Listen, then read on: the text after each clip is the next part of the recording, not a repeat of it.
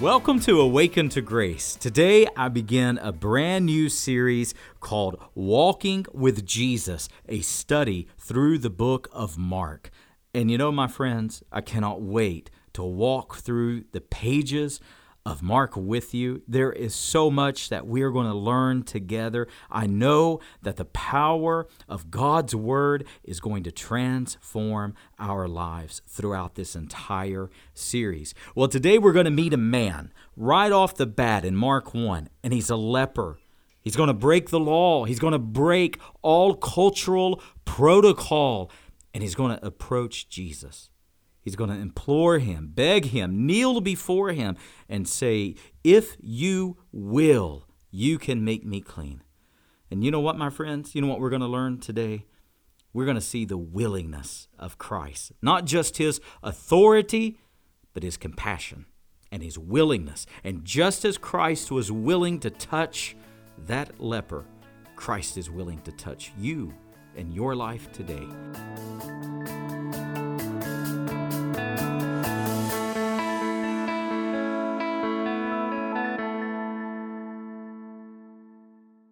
Imagine what it would have been to walk physically with Jesus, to go town to town with him, village to village.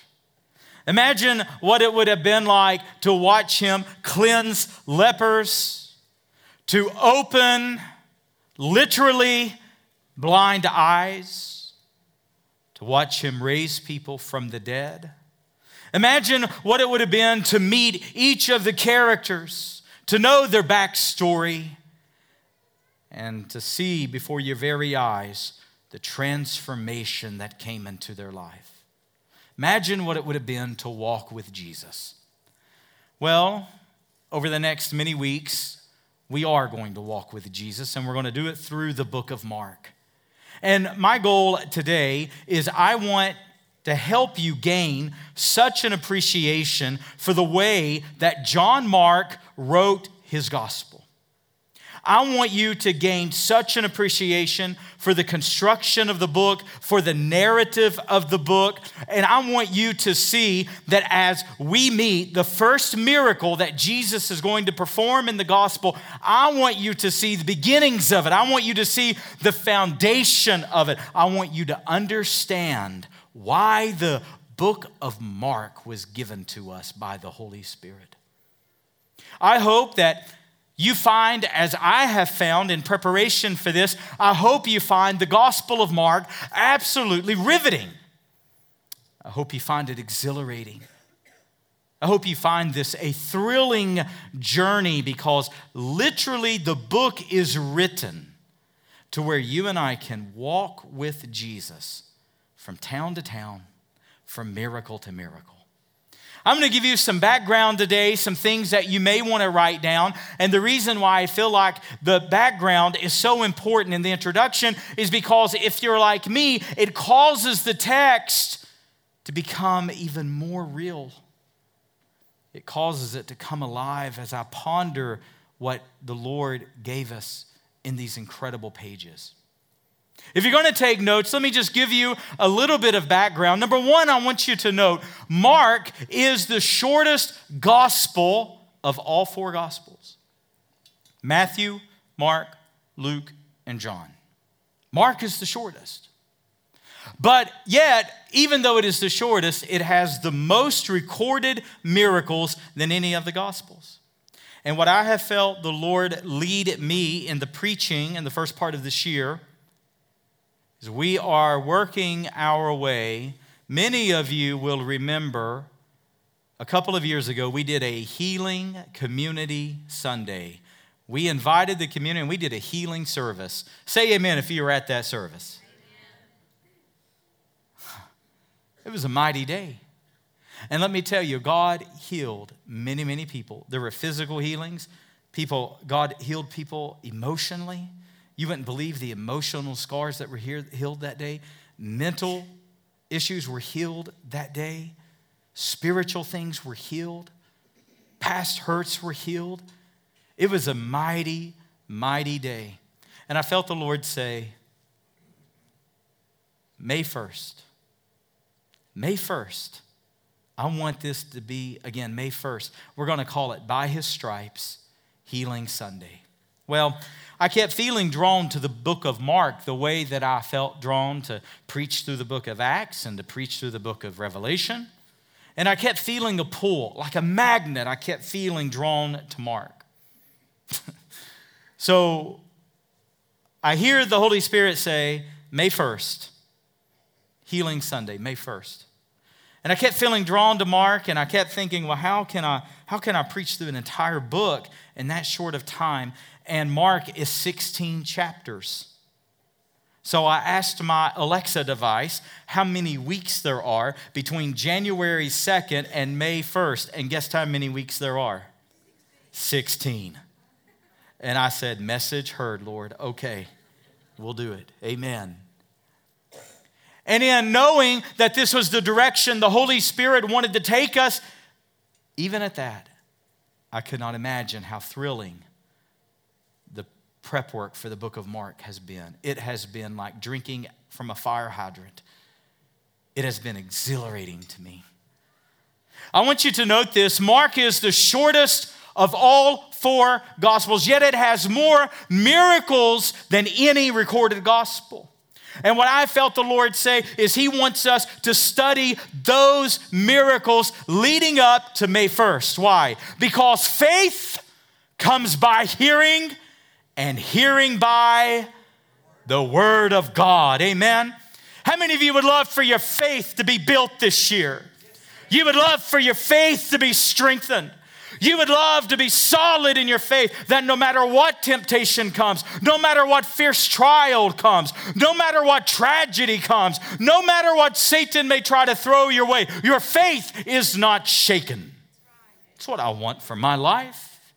And the book of Mark is going to do that for us. We're going to walk with Jesus and we're going to see miracle after miracle. Today, we're going to see the leper. We're going to see how the leper came to Jesus and asked the question that so many ask Is Christ willing to touch him?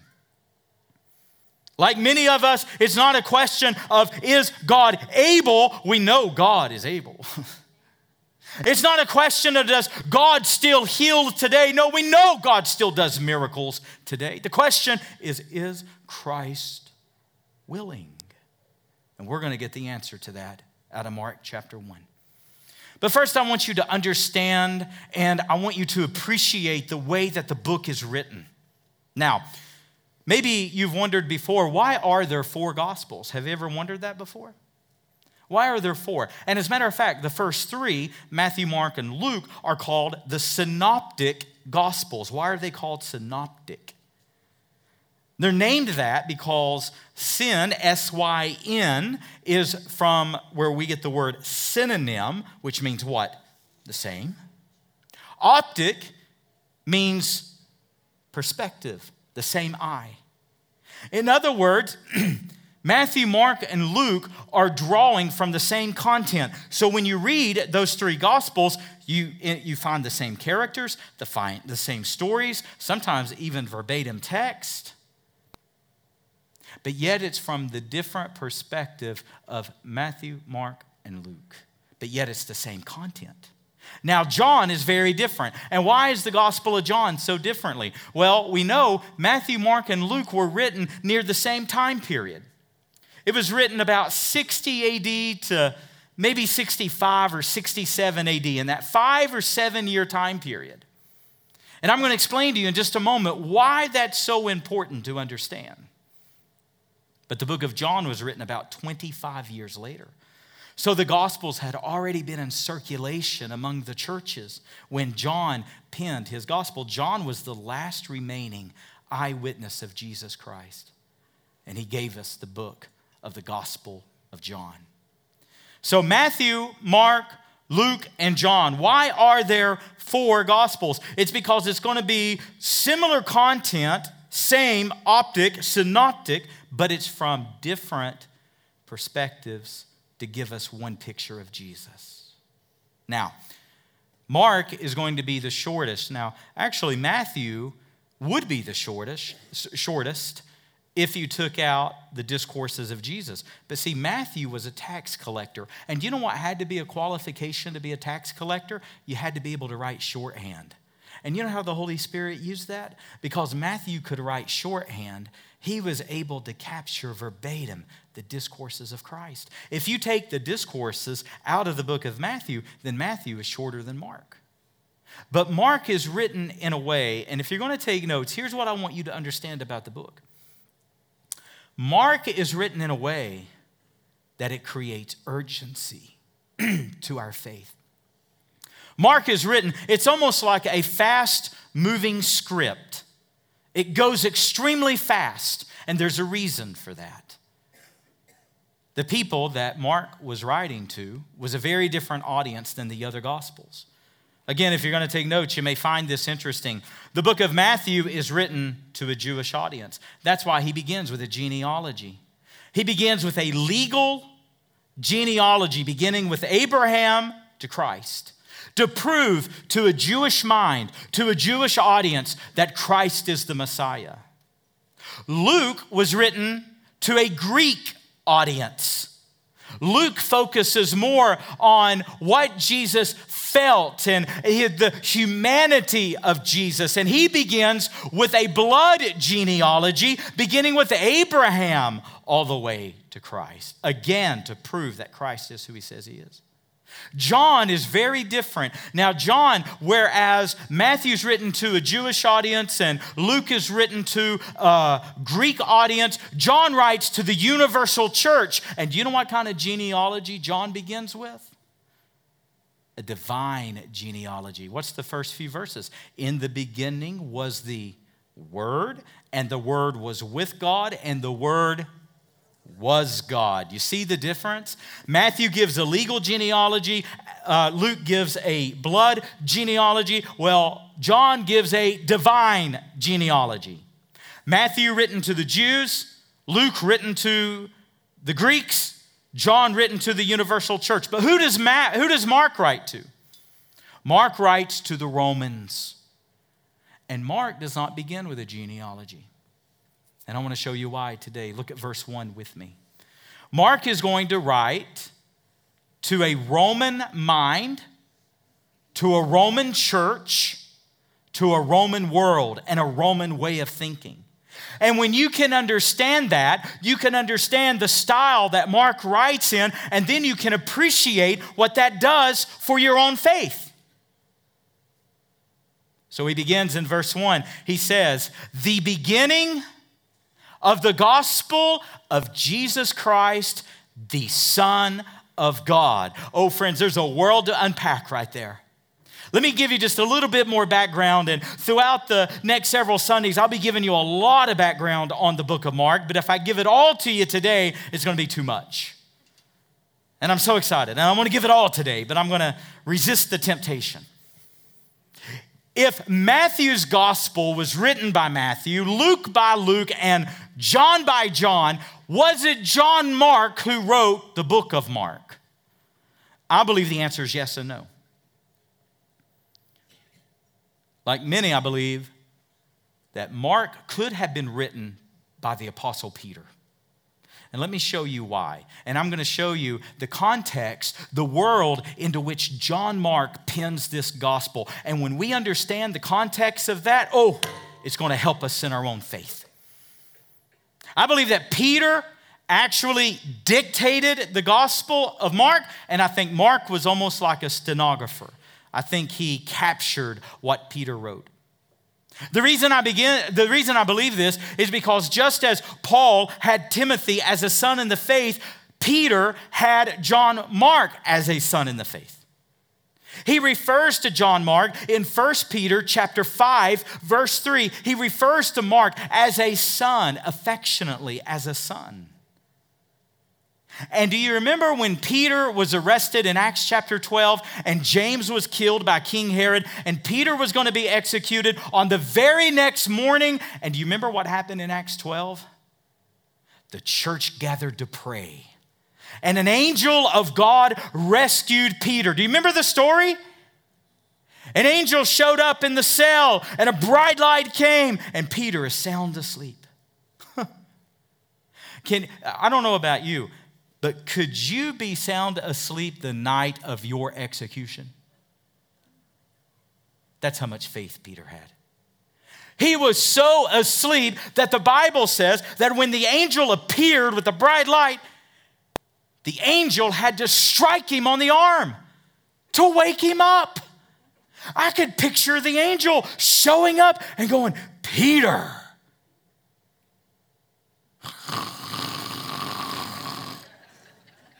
Peter. and he strikes him in the arm. Peter, get up. I mean, it's almost comical. And the chains fall off. And Peter and the angel get to the iron gate. And the Bible says the iron gate opened of its own accord. And Peter gets out into the street. And you know what? The whole time, it's so surreal. Peter thinks he's dreaming. And the angel vanishes. And Peter realizes, oh, this is no dream at all. This is, I'm free. And then comes the prison. No, I'm kidding. It didn't do that, but you can picture that in your head.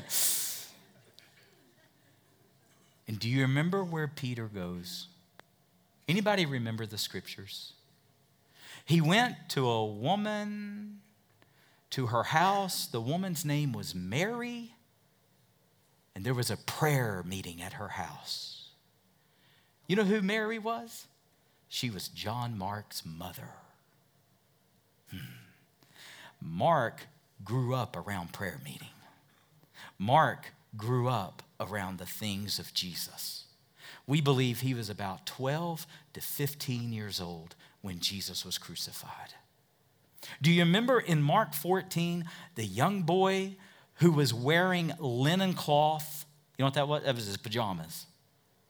And at the Garden of Gethsemane, when they arrested Jesus, do you remember a young boy the guards grabbed and he was able to escape out of his linen cloth and ran home naked? Anybody remember that? Guess uh, Matthew don't record that, Luke don't record that, John doesn't record that. You know who records it? Mark. You know why? Because I bet you that was Mark that followed Jesus and his disciples to the garden. And here Mark is, now he's around Peter. He's being mentored by Peter. Peter was friends with his mother Mary. Barnabas was related to Mary. They were most likely, John Mark was most likely Barnabas' nephew, perhaps cousin. And here John Mark is around the things of God. And now in Peter's old age, when Peter's uh, getting up into his upper 60s, and John Mark is probably around maybe his mid 40s, they go to Rome together. And Peter calls him his son. And I believe that Peter dictated this gospel, and John Mark recorded it. Another reason I believe that is because how fast the book moves. If you're going to take notes, you may find this interesting. In the original language of the Bible, in the Greek language, there are 11,022 words to the book of Mark. 11,022. Of those 11,022, do you know how many times the word and appears? A and D? 1,084 times. Do you know what that means? Every 10th word is the word and. So when you read the book, it's almost like a shooting script. It's almost like a, a fast moving uh, script that you would read. And so it reads, and then, and then, and then, and immediately, and then, and immediately. And what happens? The book moves in such a swift way. Why is that? Well, number one, because I believe Peter wrote it. And if you carefully document Peter's ministry from Acts chapter 1 to Acts chapter 12, what you find with Peter is how fast Peter moves. He moved incredibly swift. And so the word immediately, if you're going to note, take notes, note this. The word immediately is found about 45 times in the entire New Testament. The word immediately is found seven times in the book of Matthew, once in the book of Luke, and 41 times in the book of Mark. Now, the question is why? If it's true that Peter mentored John Mark, if it's true that they went to Rome together, if it's true that Peter dictated this gospel while John Mark recorded it, if all of that were true, well, then what is the main point of the book moving so swiftly? Look at verse 1 with me. Verse 1 says, The beginning of the gospel of Jesus Christ, the Son of God. Whew. Now, see, there's no genealogy to Mark. There is to Matthew, there is to Luke, and there is to John, but not Mark. Where does Mark go? Here's what he says. If you're going to take notes, note this. The beginning, the word beginning there in the Greek is arche, which is where we get our English word archaeology. What does archaeology mean? It's the study of beginnings. So in the original Greek manuscript here, the word the definite article the is not in, in, in, the Greek language. So the way it would read is beginning of the gospel of Jesus Christ. It's the study, it's that archaeology, it's that beginning of where does the gospel come from? And this is so huge, and I don't want you to miss this. The whole center of the book, the whole purpose of the book is the gospel of Jesus Christ. And Mark says, I'm going to take you to the beginning. I'm going to show you where it came from. I'm going to show you how it came to be. And let me tell you, let's just make sure we are clear on what the gospel is. Let me tell you, my friends, the gospel is not a philosophy, the gospel is not a religion, the gospel is not a statement of faith. Do you know what the gospel is? It is a person it is the person of Jesus Christ. It is his life, it is his death, it is his burial, and it is his great resurrection. Amen. 1 Corinthians chapter 15. The gospel is the ability of Jesus Christ to transform your life. The gospel is God's ability to step into your mess, to step into your past to step into your confusion, to step into your hurt today, and to rescue you out of the pit of sin. That is the gospel of Jesus Christ. And this is the archaeology of it, it's the beginning of it. The gospel of who? Jesus Christ. Now, let's understand. We understand the construction. It's fast moving, it goes quickly. But why? Because of the audience. Okay, I'll, I'll finish that in just one second, but look at verse 1. If it's the arche, if it's the archaeology, the beginning of the gospel, the good news of Jesus Christ, the Son of God. Now, there's something fascinating about the book of Mark the, the whole pivotal point of the book is smack in the middle. There's 16 chapters. In chapter 8, it's the pivot of the book. And it's where Peter confesses Christ as Lord. Do you remember that? Jesus is talking to the disciples and he says, Some say I'm Elijah, some say I'm a prophet, some say I'm that. But who do you say I am? And do you remember what Peter says? Thou art the Christ. And Jesus says, Peter, flesh and blood has not revealed this to you, but the Spirit of God. Thank you so much for listening to our broadcast today. I did want to take just a moment and mention our store. If you go to our website, awakenedtograce.com, just navigate to the store page and you're going to find music by all of our awakened artists and plenty of books by Pastor Chad. Also, while you're on the website, you can view Pastor Chad's story about his blindness and what the Lord is doing through him through Awakened to Grace and through our church, Preaching Christ Church. Thank you so much for joining us today on Awakened to Grace.